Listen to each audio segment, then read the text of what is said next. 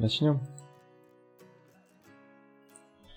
Всем привет! В эфире 36 выпуск подкаста «История целей» и его постоянные ведущие Анатолий и Никита. Всем привет! Да, сегодня у нас такой экспериментальный выпуск. Мы сегодня будем обсуждать одну книгу. Для этого мы пригласили к нам в студию в гости литературного обозревателя подкаста «История целей» Данила Буниева. Привет, Дань! Привет, ребят. Ну, на самом деле, не совсем так, но... Да, это очень громко было. Мы просто хотели тебя порадовать.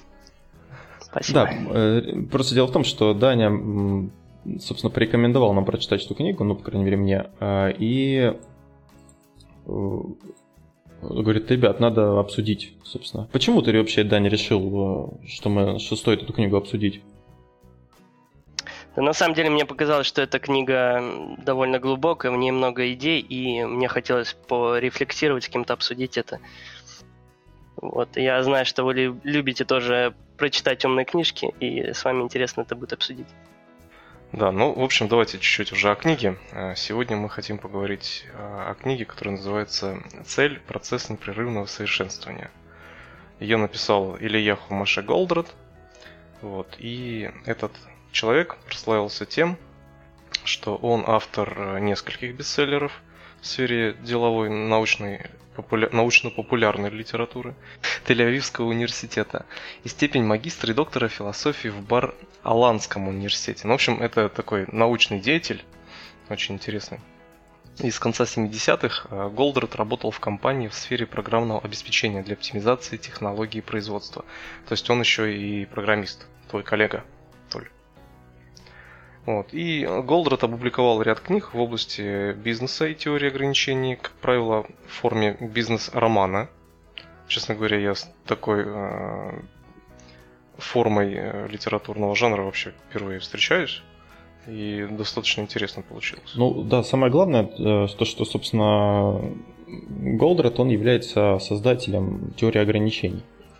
Да. Ты вообще как теория ограничений, Никит, слышал когда-нибудь? Сейчас, подожди, подожди. Ну, давай, Давайте давай. сначала скажем, в каком году эта книга была написана. Давай, вот. И впервые, впервые издана она была в 1984 году. То есть эта книга на 5 лет старше, чем я. Мне сейчас 29. Хотел уже сказать тридцатка. 29 лет. Вот, этой книге уже 34 много, года. Да, 35. Прикинь. Ну ладно, там плюс-минус месяцы. Вот. И затем эта книга, а, после того, как ее издали, она была переведена на многие языки, и именно она принесла автору мировую известность и помогла утвердить теорию ограничений, которую Голдрат разработал. Вот эта книга была продана более чем двумя миллионами экземпляров. Она используется тысячами корпораций и изучается более чем в 200 учебных заведениях. Переведена на 22 языка. Тань, скажи, как ты вообще наткнулся на эту книгу? Так, наткнулся на эту книгу.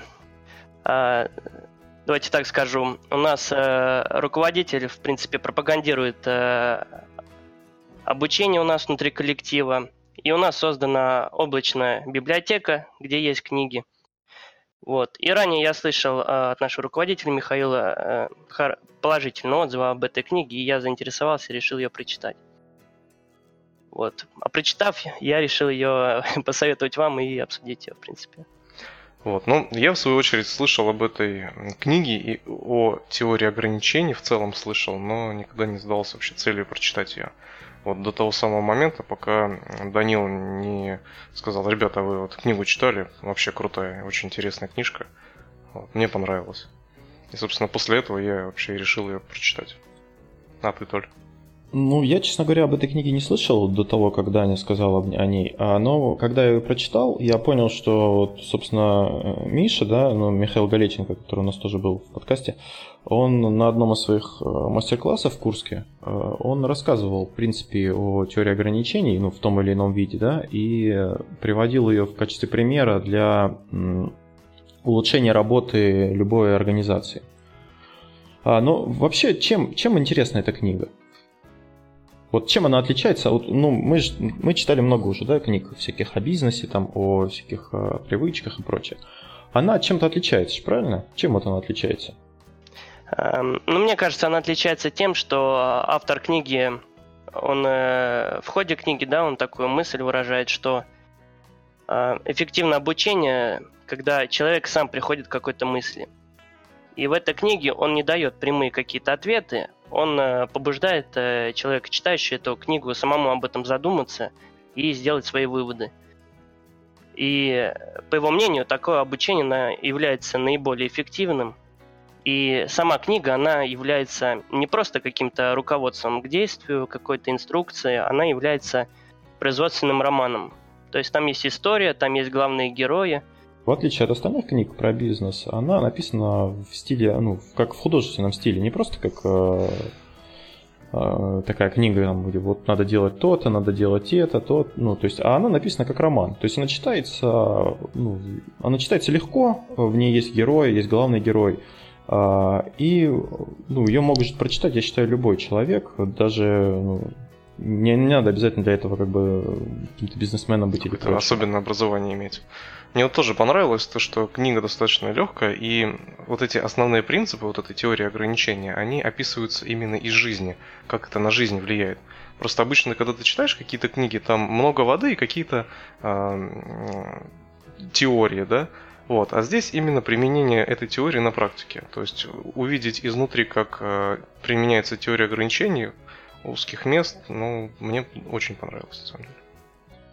Ну да, обычно, например, как идет в книге, э, описывается какая-то теория, да, а потом приводятся примеры э, жизни. А здесь э, сам, вся эта теория, она встроена грамотно в роман, и по ходу книги рассказывает, собственно, о ее преимуществах и об этапах, как, как эту теорию внедрить.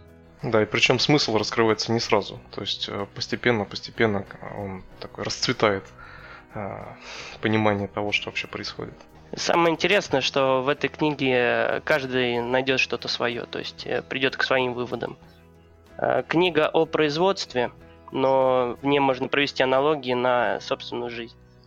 И каждый придет к каким-то собственным выводам. Ну давай, Никита, расскажи нам вкратце, собственно, о чем же эта книга, сюжетную, так сказать, подоплеку. Сюжет книги заключается в том, что э, есть молодой директор завода Алекс Рога, этот завод, он не очень прибыльный, скажем так, он вообще не прибыльный. Он убыточный. И руководство компании а, приняло решение, что если Алекс на этом заводе не изменит ситуацию, что если завод не станет прибыльным, то через три месяца этот завод закроется. Соответственно, будут уволены все работники, все руководители этого завода. А, Алекс э, в этой книге пытается найти способ, как изменить ситуацию. Причем помимо а, описания того, как он а, решает задачи на заводе, еще а, здесь рассказывается о том, как он решает задачи в своей жизни в личной. Потому что у него все не так гладко, так как он постоянно проводит кучу времени на этом заводе, а у него семья, у него двое детей и жена, и он им не уделяет достаточное время. Соответственно, все это приводит к тому, что жена от него уходит – вот. И, в общем, такая тяжелая достаточно ситуация, из которой он в итоге пытается выбраться. Ну да, причем начало такое, он приезжает на работу, э, его машин, его место на парковке занято типа вышестоящим руководством, и тот приходит, ему говорит, что вот там заказ такого-то чувака, который там ну, ваш, один из ключевых клиентов э, уже сколько-то месяцев простаивает, и ему нужно прям, чтобы сегодня он отгрузил. Э, этот заказ, и, ну, Алекс идет на завод, ну, как бы смотрит там, вот что тут, ну, как бы, мне кажется, это вот стандартная такая ситуация, да, на заводе, когда, ну, я не думаю, что прям, конечно, во многих такое, такая жесть э, с отгрузкой, хотя, не знаю, ну, там везде все забито, там один на, друг, один на одного все валит, другой на другого, то есть такая ситуация, он идет, короче, кое-как, они там напрягаются, и им удается отгрузить этот товар, но в итоге ставится ультиматум, да, что три месяца, иначе, типа, все будет плохо. Да, надо наших слушателей предупредить, что здесь будет огромное количество спойлеров, и если кто-то хочет получить максимум эмоций от этой книги, то не слушайте нас. Вот сейчас выключите, а, прочитайте или послушайте в аудио эту книгу, а только потом уже включайте этот подкаст. Вот. Чтобы потом не говорили, что...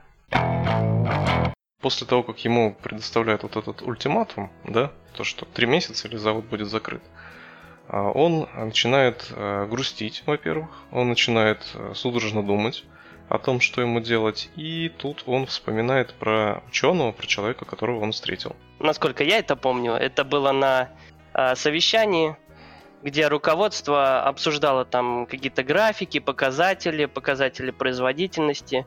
И на основании этих графиков делали какие-то выводы о, о том, что делать заводом, почему он не работает. Вот. А Алекс Рога крутил сигарету и вспомнил о своей встрече с э, ученым Ионой. Да-да-да, и как раз вот в аэропорту он летел на встречу, где должен был рассказать про автоматизированных роботов. Вот. А Иона ему задал вопрос, говорит, а в чем прикол этих роботов? Вот. Вспоминаешь, что ли? Да я помню, я хочу сказать, что э, Иона был э, учителем физики, по-моему, да, у него в университете. Uh-huh. То есть он не был каким-то бизнесменом, он был ученым. И его подход заключался в, ну, как... Это был, так сказать, научный подход, который рассматривал завод как, э, как перечень процессов, да. И, собственно, он, ну, этот Алекс, он обратился, да, по-моему, к нему, что типа вот там у нас проблемы там с производством, или как там было? Короче, рассказывай. Было так, что э, Иона у него спрашивает, куда ты летишь? Он говорит, да вот, а, я буду рассказывать там про роботов автоматизированных. Он спрашивает, а что эти роботы автоматизированные, они чем-то полезны? Он говорит, ну вот, да, они там на сколько-то там процентов увеличили эффективность. И он говорит, и что, вот на столько-то процентов увеличился доход компании за этих роботов? Говорит, феноменально. Он такой, не-не-не, говорит, не доход компании, говорит, увеличились, типа, эффективность эти, ну, заводы. Производительность, да. Да-да-да, производительность. Вот. И тут как раз-таки начинается вот этот смысл этой книги «Теория ограничений». Вот. И Иона задает вопрос главному герою, говорит, так, подожди, а какая, говорит, основная цель а, вашей, вашего завода? Вот, и тут э, главный герой начинает тупить, он там типа, да вот, там цель такая-то, цель такая-то, он говорит, нет, нет, не такая цель, говорит, давай так, а, я, говорит, уже улетаю, у меня нет времени, ты когда додумаешься до того, какая цель завода, ты, говорит, мне позвони, вот, и мы с тобой дальше, типа, пообщаемся. Вот. А в ходе общения Иона ему указал как раз на те моменты, о которых, в принципе, человек знать не должен на заводе, то, что какие-то проблемы есть, то, что там запасы как-то накапливаются, то, что э, они не успевают делать э, те заказы, которые у них есть, то, что у них просрочки по заказам очень большие. И обычный человек, в принципе, не мог бы догадаться об этом. Но Иона, ученый, он явно говорит о том, какие у них проблемы, и это как раз-таки цепляет главного героя. Ну, название книги «Цель», да, и во время этого момента как раз проявляется, почему именно такое название книги. Потому что Иона спрашивает, а, а какая цель у роботов, да, и какая цель у вашего завода. А, и начинает э, ему отвечать Алекс, да, то, что это повышение производительности, э, снижение издержек, э, на что Иона, то есть недоверчиво усмехается, да, и говорит, снижение издержек. В ходе этого разговора, да, они постепенно приходят к выводу, что любая цель любого производства, то есть конечная цель любого производства, это все-таки делать деньги, это прибыль. А все остальные показатели, они уже должны подстраиваться под главную цель, да, и все действия на заводе, они должны подстраиваться под одну и ту цель э, повышение прибыли на заводе. Мне кажется, Иона здесь это когда сам, собственно, автор книги э, себя маскирует под, под, под Ионой, а Э, Алекс это такой ну, классический какой-то управленец, собственно, которому... Ну и в дальнейшем Иона, он консультирует крупные производства, как раз таки, не, причем при этом не имея как бы какого-то ну, образования в этой сфере, да, а только как э, ученый. Теоретик ученый консалтер. Да, он даже, ну, как, он не вникает, ну, не то, что не вникает а, он смотрит ну, на ключевые вещи, да, не вникая в основной, ну, в процесс, как это все происходит, и на основании этого как бы пытается показать людям, собственно, что они делают не так. Вот первое, да, что получается не так делают, это то, что э, человек, который управляет заводом, он не знает, какая цель этого завода. Да, он не знает, собственно, для чего все это делается. Да, да, да. Эффективность, какие-то детали. Говорит, что ты бредишь, о чем ты вообще говоришь? Нет, Говорит, основная цель твоего завода это делать деньги для компании. Вот. И как бы у Ионы, у автора этой книги, э, он разработал такую методологию, э, благодаря которой завод в те времена мог стать гораздо эффективнее.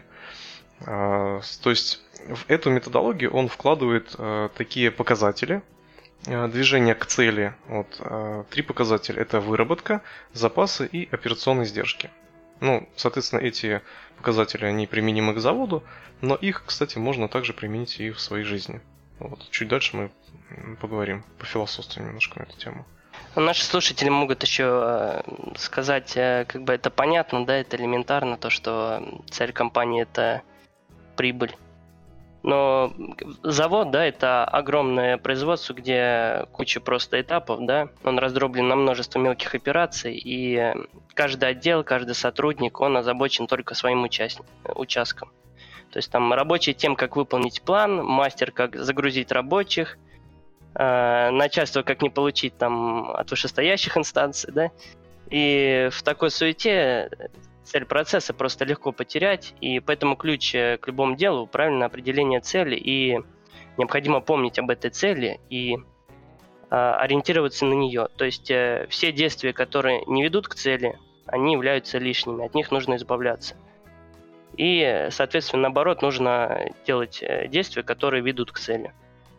Да, меня, меня, что, меня что поразило тоже, это вот огромное количество да, всяких отчетов, когда, когда он с бухгалтером разговаривался, у них была куча э, ну, всевозможных отчетов, которые показывали в той или иной степени, что там, например, производительность выросла, там э, то-то выросло, но по факту завод э, ну, работал все хуже и хуже.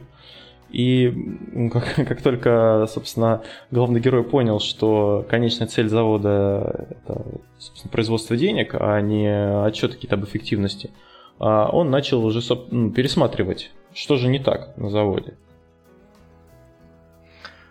Ну, давайте, наверное, разберем основные вот эти показатели. Три показателя. Это выработка запаса и операционные издержки. Мне просто, я когда слушал эту книгу, мне постоянно хотелось, чтобы мне дали четкое определение, что это такое. Ну, давай. Я не сразу мог дойти, да, понять. Вот. А выработка, по мнению Ионы, представляет собой скорость, с которой система генерирует доходы посредством продажи. Ну, тут имеется в виду, что завод может производить, да, Э, детали, они могут просто складироваться на складе и не приносить никакую прибыль. Э, важно именно количество конечного товара, которое было продано клиенту. Проще говоря, выработка – это поступление денег в компанию. Так, давай, что, да, вот. что у нас дальше идет? Запасы. Это деньги внутри системы. А запасы могут быть избыточными из-за перепроизводства, которые уводят в сторону от цели – Понимаете, да? То есть как раз таки, когда завод делает те детали, которые не продаются, эти детали э, складируются как запасы. То есть они лежат мертвым грузом, их нельзя, ну, их, э, они не реализованы и они не превращены в деньги. То есть это как раз таки те запасы, которые накапливают количество, объем сумм денег внутри э, завода. Согласны? Да, да, и количество запасов, оно как раз влияет на следующий показатель. Вот. Следующий показатель это операционные расходы.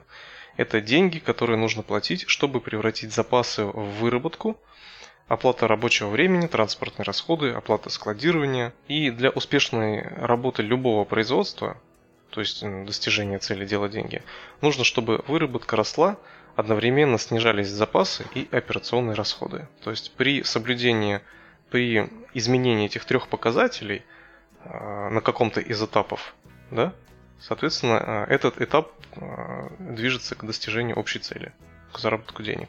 Если какой-то из показателей не изменяется при изменении каких-то действий, то значит э, этот этап не движется к цели.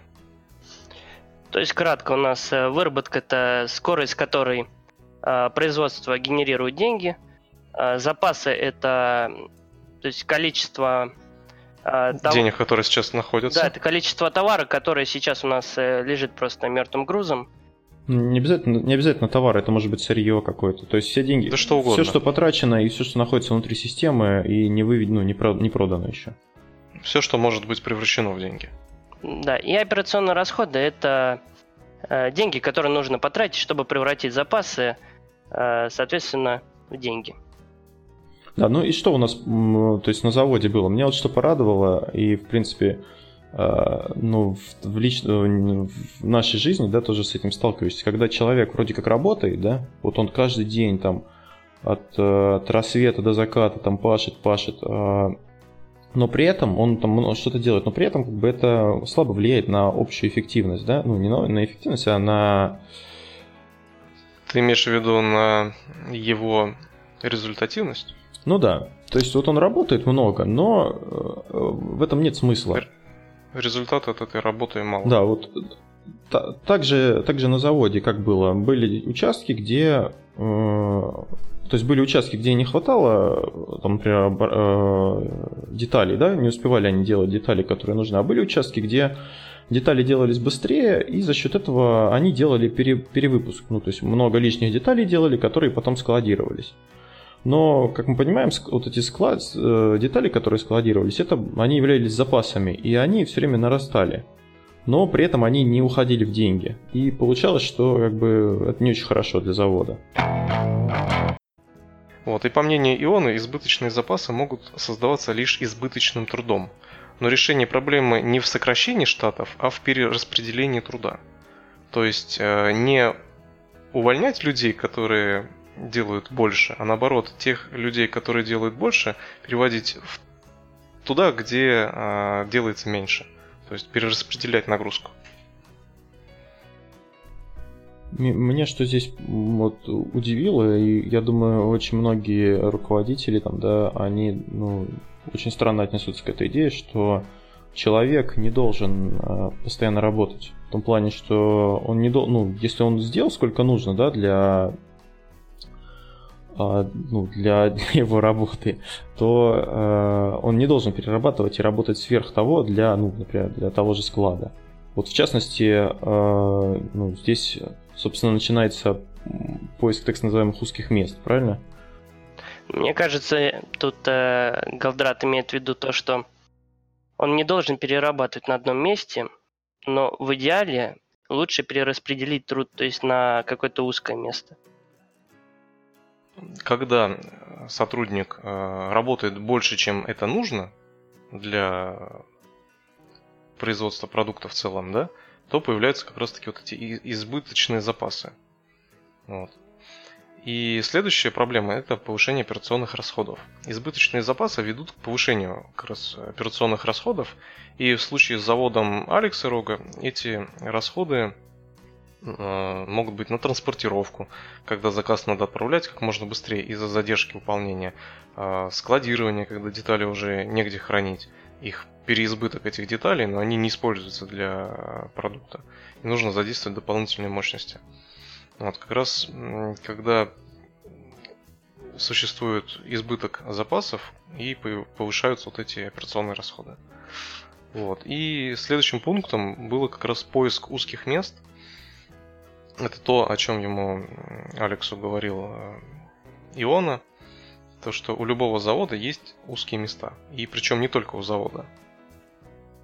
Вот. Эти узкие места есть и у компаний в целом, и у людей в какой-то жизни, да, и у какого-то процесса. И вот в книге Алекс на жизненном примере он понял вообще, что это такое. Да, ну вообще книга вся состоит э, из того, ну не вся большая часть, из того, что он тупит, да, они там с, на работе пытаются как-то решить эту проблему, потом он звонит Ионе, объясняет ему, что он придумал, и тот ему дает как бы подсказки. Вот, э, в частности, одна из подсказок была найти узкое место. И здесь автор э, в качестве примера, опять же, берет не завод, а берет уже поход, да, когда Алекс на выходных идет вместе с своим сыном в поход. Причем он остается там за старшего, и его задача довести э, детей там за определенное время до там, пройти там 10 километров. И они должны как раз таки пройти 10 километров, но один за одним, то есть в такую в колонну пройти. И когда они движутся, э, Алекс замечает, что э, за час они должны были пройти там 2 километра, но они проходят 1 километр. И он понимает, что это как-то странно, почему такое происходит. И вроде бы как э, тот, кто в строю э, впереди идет, он э, идет э, с нормальной скоростью, э, и за час ходьбы они должны были преодолеть эти два километра, но колонна вся растягивается. И он начинает смотреть из-за чего. И он видит э, мальчика, Герби. Этот мальчик э, находится в середине колонны, и после этого мальчика все идут э, очень близко друг к другу, а перед этим мальчиком колонна растягивается до первого идущего. То есть э, этот Герби, он оттягивает всю колонну назад, и из-за того, что он идет медленнее, чем первый человек в строю, они в целом идут медленнее. То есть как раз тут и до него доходит, что причина того, что они идут в целом медленно, это как раз таки из-за одного человека, который в целом медленно движется.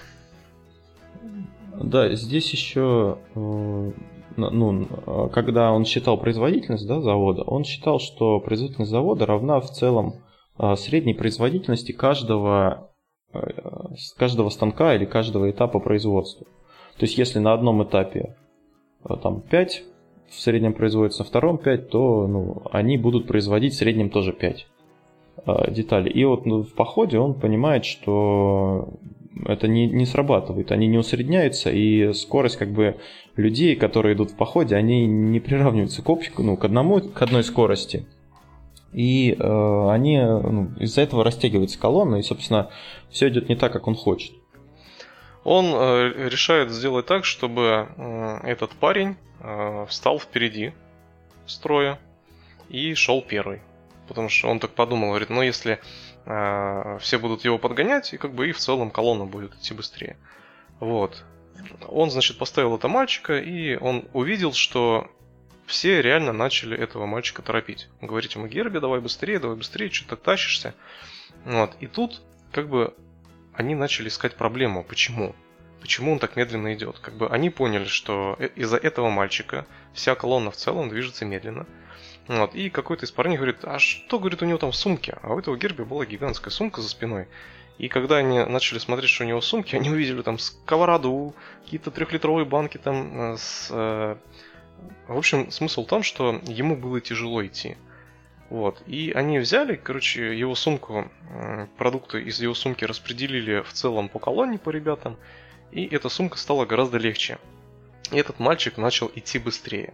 Соответственно, они э, пришли э, в запланированное место вовремя, э, так как э, в целом э, движение системы, то есть колонны их, она увеличилась как раз таки за счет э, увеличения скорости вот этого единственного звена, которое тормозило. То есть смысл узкого горлышка, узкого места заключается в том, что э, скорость всей системы зависит от минимальной скорости самого э, медленного элемента. Мне понравился момент, когда Иона к ним на завод пришел, и, ну, опять же, человек приехал первый раз, да, на завод, он не знает, э, как, ну, не знает технологию производства, где что. Он говорит, ну, пойдемте посмотрим, будем искать у вас узкие места, собственно, на заводе, что у вас тут происходит. И он нашел узкие места по, ну, по признакам характерным, да, перед узким местом, как правило, скапливается огромное количество, ну, продукции, запасов, да, которые идут на это узкое место.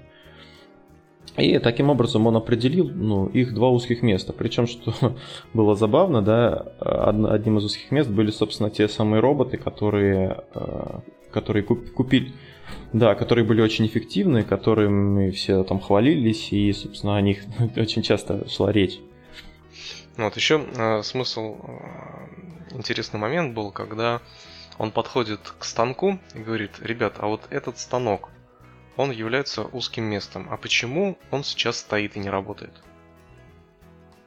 Вот, как бы, ну, а, мы сейчас такие обсуждаем это, и мы такие думаем, блин, ну странно, да? Как бы гора продукции перед станком, а он стоит и не работает. Ну как так? Вот, а оказалось, что на это повлияли э, другие люди, то есть, как, как у них там? Профсоюз. Да, профсоюз, который требовал, чтобы у сотрудников был обеденный перерыв а, в такое-то время. А эти станки, они обрабатывают разный тип деталей. И чтобы на один из деталей начать обработку, нужно этот станок перенастроить. А, а непосредственно работу на станке а, сам этот человек не ведет. То есть станок автоматизирован, его просто нужно запустить, ну, настроить, положить детали и запустить, и он работает. Вот. И как бы один из вариантов решения предложили, что ну давайте мы время обеденное перенесем, сделаем так, то есть произведем наладку, запустим в работу этот станок и пойдете обедать.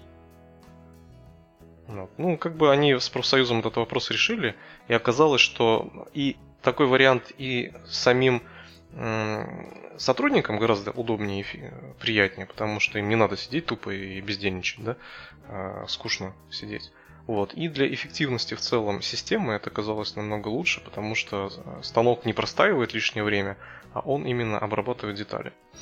Вот. Ну, на самом деле там много различных спорных вопросов, а, как надо делать, как не надо делать. И сам автор говорит, что у каждого процесса индивидуально может быть разные стороны.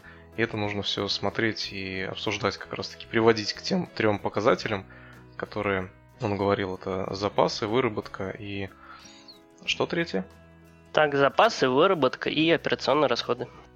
Ну, собственно, да, что он, он начал, э, то есть после того, как он нашел узкие места, а, он начал придумывать, как а, сделать эти узкие места шире, чтобы через них проходило больше продукции. Ребят, мы вот говорим про узкие места, да, может нам стоит э, поподробнее остановиться, что такие узкие места и, в принципе, как они вообще выявляются. И почему, почему ну, это давай. так важно? Ну, во-первых, э, как они определяли узкое место, да? А, Иона предложил определять узкое место – Э, по количеству запасов, которые образуются на каком-то этапе.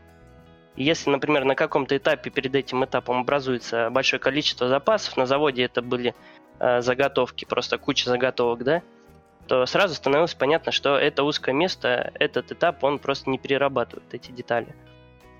Ты, ты просто выходил, Дань, мы об этом говорили 5 минут назад. Да, мы об этом говорили, я хочу развить мысль дальше. Давай. И, и он спрашивает, э, э, сколько стоит именно час простой, например, узкого места, да? И начинает считать там заготовки, да, то, что вот заготовки там они стоят, э, например, 20 тысяч рублей, да?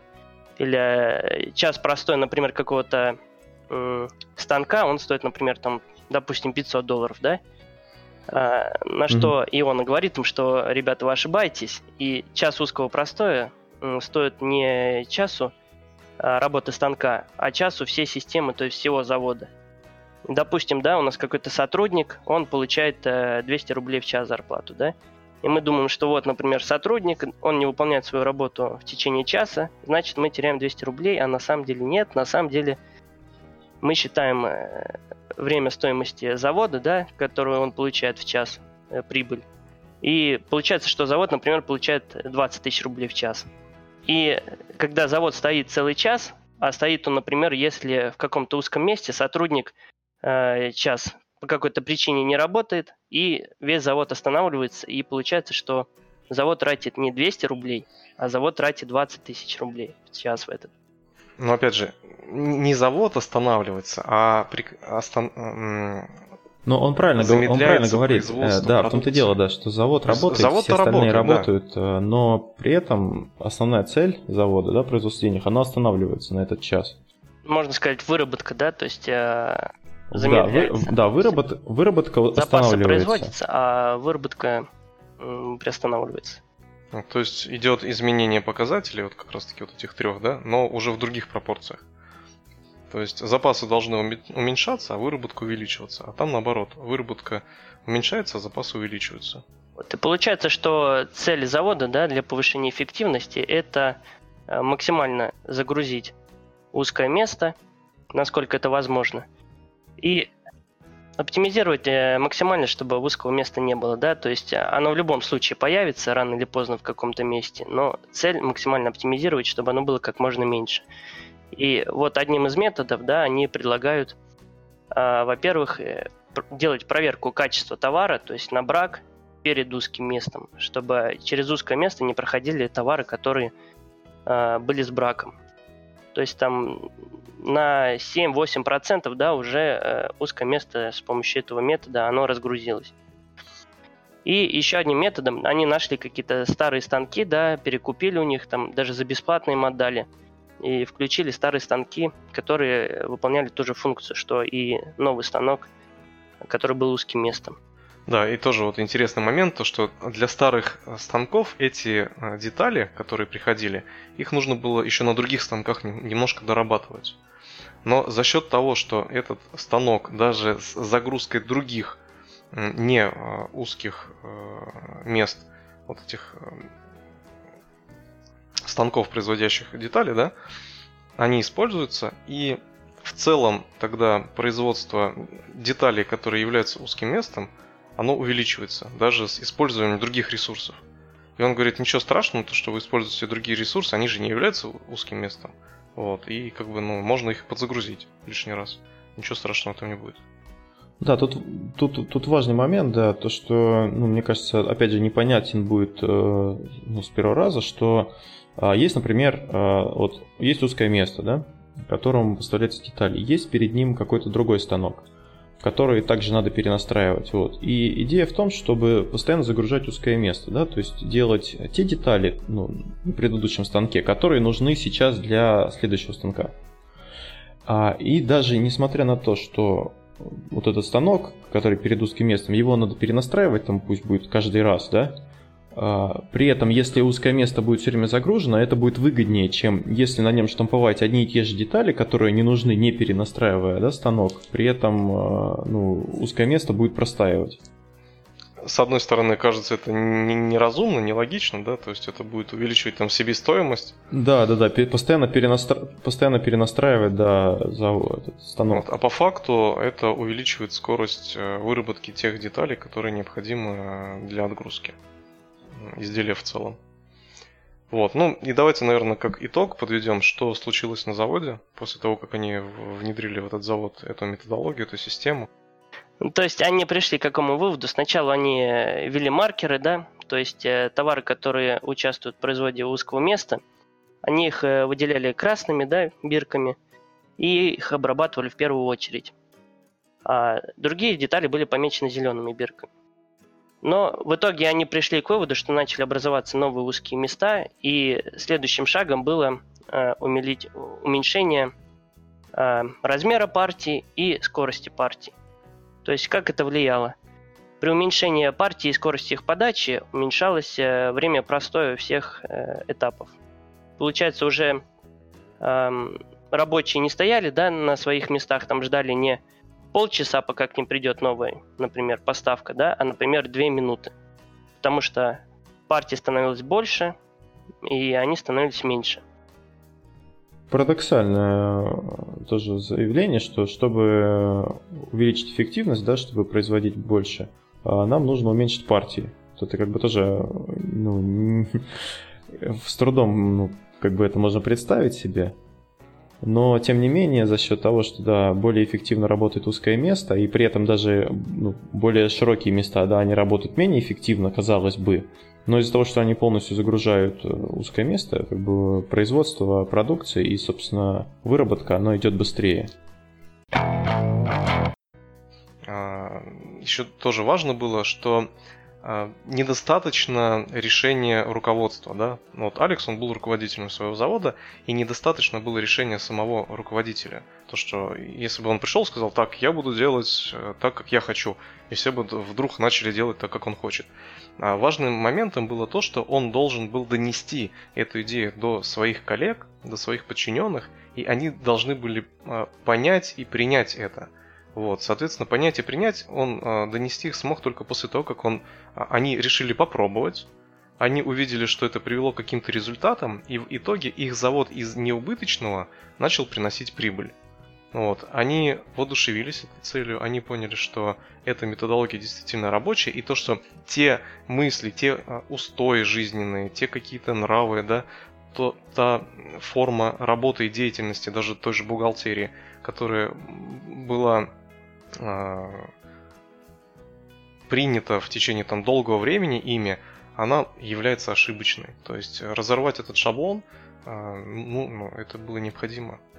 То есть руководителю сложно будет разорвать шаблон без э, инициативы своих подчиненных. Ну да, тут идея в том, что люди должны понимать, почему они это делают, да, не просто там копай, а то есть для чего ты это делаешь. Да, для чего ты копаешь и к чему это в итоге приведет. И, и что интересно еще мне понравилось, то что в, по нач... ну как, э, то есть у них начала исправляться ситуация, они начали делать заказы, которые были просрочены, но по факту на бумаге, по их стандартным отчетам, да, которые они раньше делали по производительности, вот это все, у них, показа... да? у них показатели упали. То есть они вроде как у них там производительность упала, но при этом у них завод ну, стал ну, заказы обрабатывать старые, потом они взяли заказ вообще там какой-то крутой, который а, отказались а, конкуренты делать, да, и который они сделали ну, в срок. Но при этом а, ну, формально как бы по по показателям, они все равно как бы ну, странные были у них показатели. Тут как бы важно то, что ну, все эти показатели, да, это только формальность, которая принята ну, с какой-то точки зрения. И если ну, что-то не, не входит, э, не подчиняется этой логике, да, то кажется, что это ну, как бы неправильно, и то, что ты делаешь что-то не то, но по факту э, результат как бы значительно улучшается. Да, и там э, эти показатели, они были нацелены на улучшение эффективности завода. А Алекс сделал так, чтобы э, ну и, и, и он ему сказал, что показатели должны быть нацелены не на эффективность завода, а на то, как быстро завод делает деньги. То есть это разные вещи, эффективность и э, производство конечной продукции. Да, то есть э, и книга закончилась хэппи-эндом, и Алекса Рога назначили управляющим уже целого филиала из нескольких заводов. И тут э, проявляется название книги, да, то, что цель – процесс непрерывного совершенствования. Алекс понял, что на новом месте э, старые уже подходы, их недостаточно, нужно выстраивать новую систему уже э, в сети филиалов. И поэтому достижение цели – это процесс непрерывного совершенствования. Вот, ну, это, да, то есть э, еще интересно, что вторая часть этой книги, вот, там уже э, разбираются такие фундаментальные моменты именно в общении людей, в переговорах. То есть там еще интереснее. Ну, у него много книг было, на самом деле, у этого автора. Да, там 5 или 6 книг, и я думаю, надо будет их все, все прочитать. Вот очень интересные вещи, как бы а, есть спорные моменты, да, и кому-то они покажутся нелогичными. Но в итоге стоит попробовать применить это на жизни. Но давайте попробуем. Кто-нибудь вообще применял э, эту методологию? Мне кажется, жизни? здесь можно ее даже в рамках э, тайм-менеджмента применить, да? То есть, э, э где у тебя узкое вре- место, где ты тратишь свое время неэффективно, да, например. Э, то есть, какая у тебя цель? Тебе нужно поставить цель, да, например. И все твое время, да, это процесс достижения этой цели. То есть, и если у тебя где-то есть узкое место, ты, например, приходишь домой, да, ложишься на диван, то это узкое место тормозит весь процесс достижения твоей цели. Узкий диван. Да, узкий диван.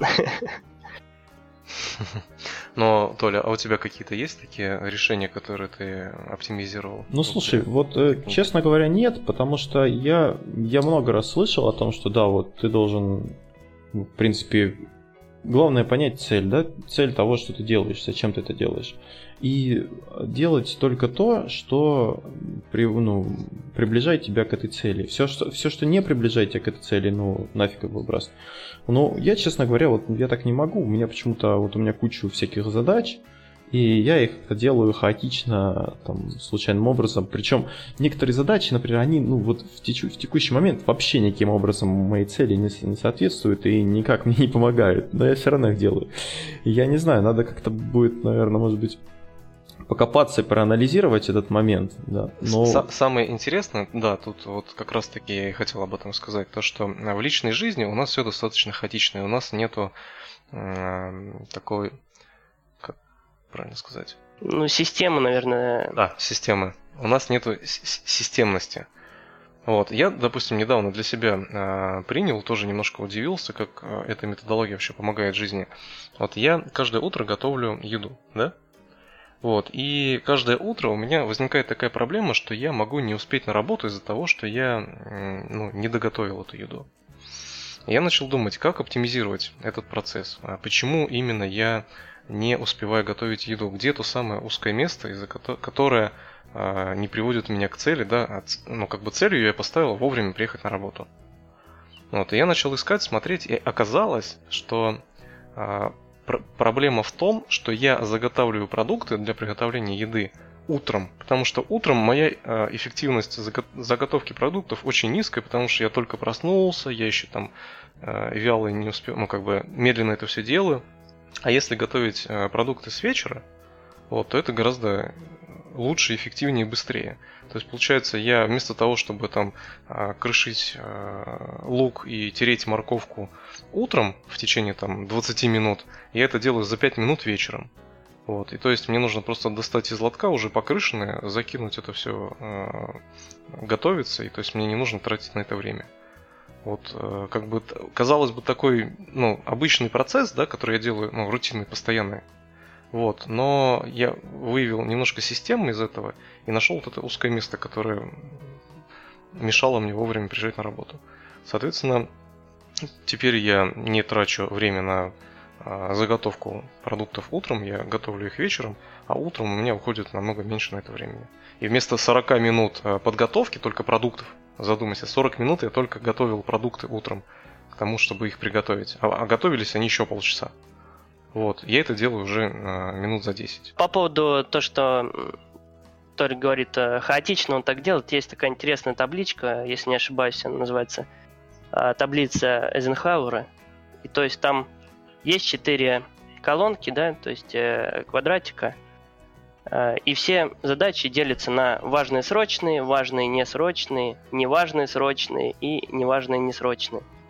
И получается, что в первую очередь нужно делать важные срочные задачи, потом уже важные несрочные, и только затем уже задачи, которые, так сказать, рутина, да, они не важные, срочные, постоянно у нас какие-то звонки, какие-то э, задачи, нас кто-то отвлекает – и в последнюю э, очередь вообще их можно не делать, неважно и не срочно, потому что это уже просто э, трата нашего времени, которая нас отвлекает от важных задач, да. Да, может быть, они и не нужны будут в итоге. Да, скорее всего, от них вообще нужно избавиться. Тут я хочу вам сделать отсылку к прошлому нашему выпуску про прокрастинацию. А вот я как опытный прокрастинатор, у меня в этом как бы часть проблемы, потому что я важные задачи откладываю, делаю при этом какую-то фигню. Да. Все Но, этим грешим.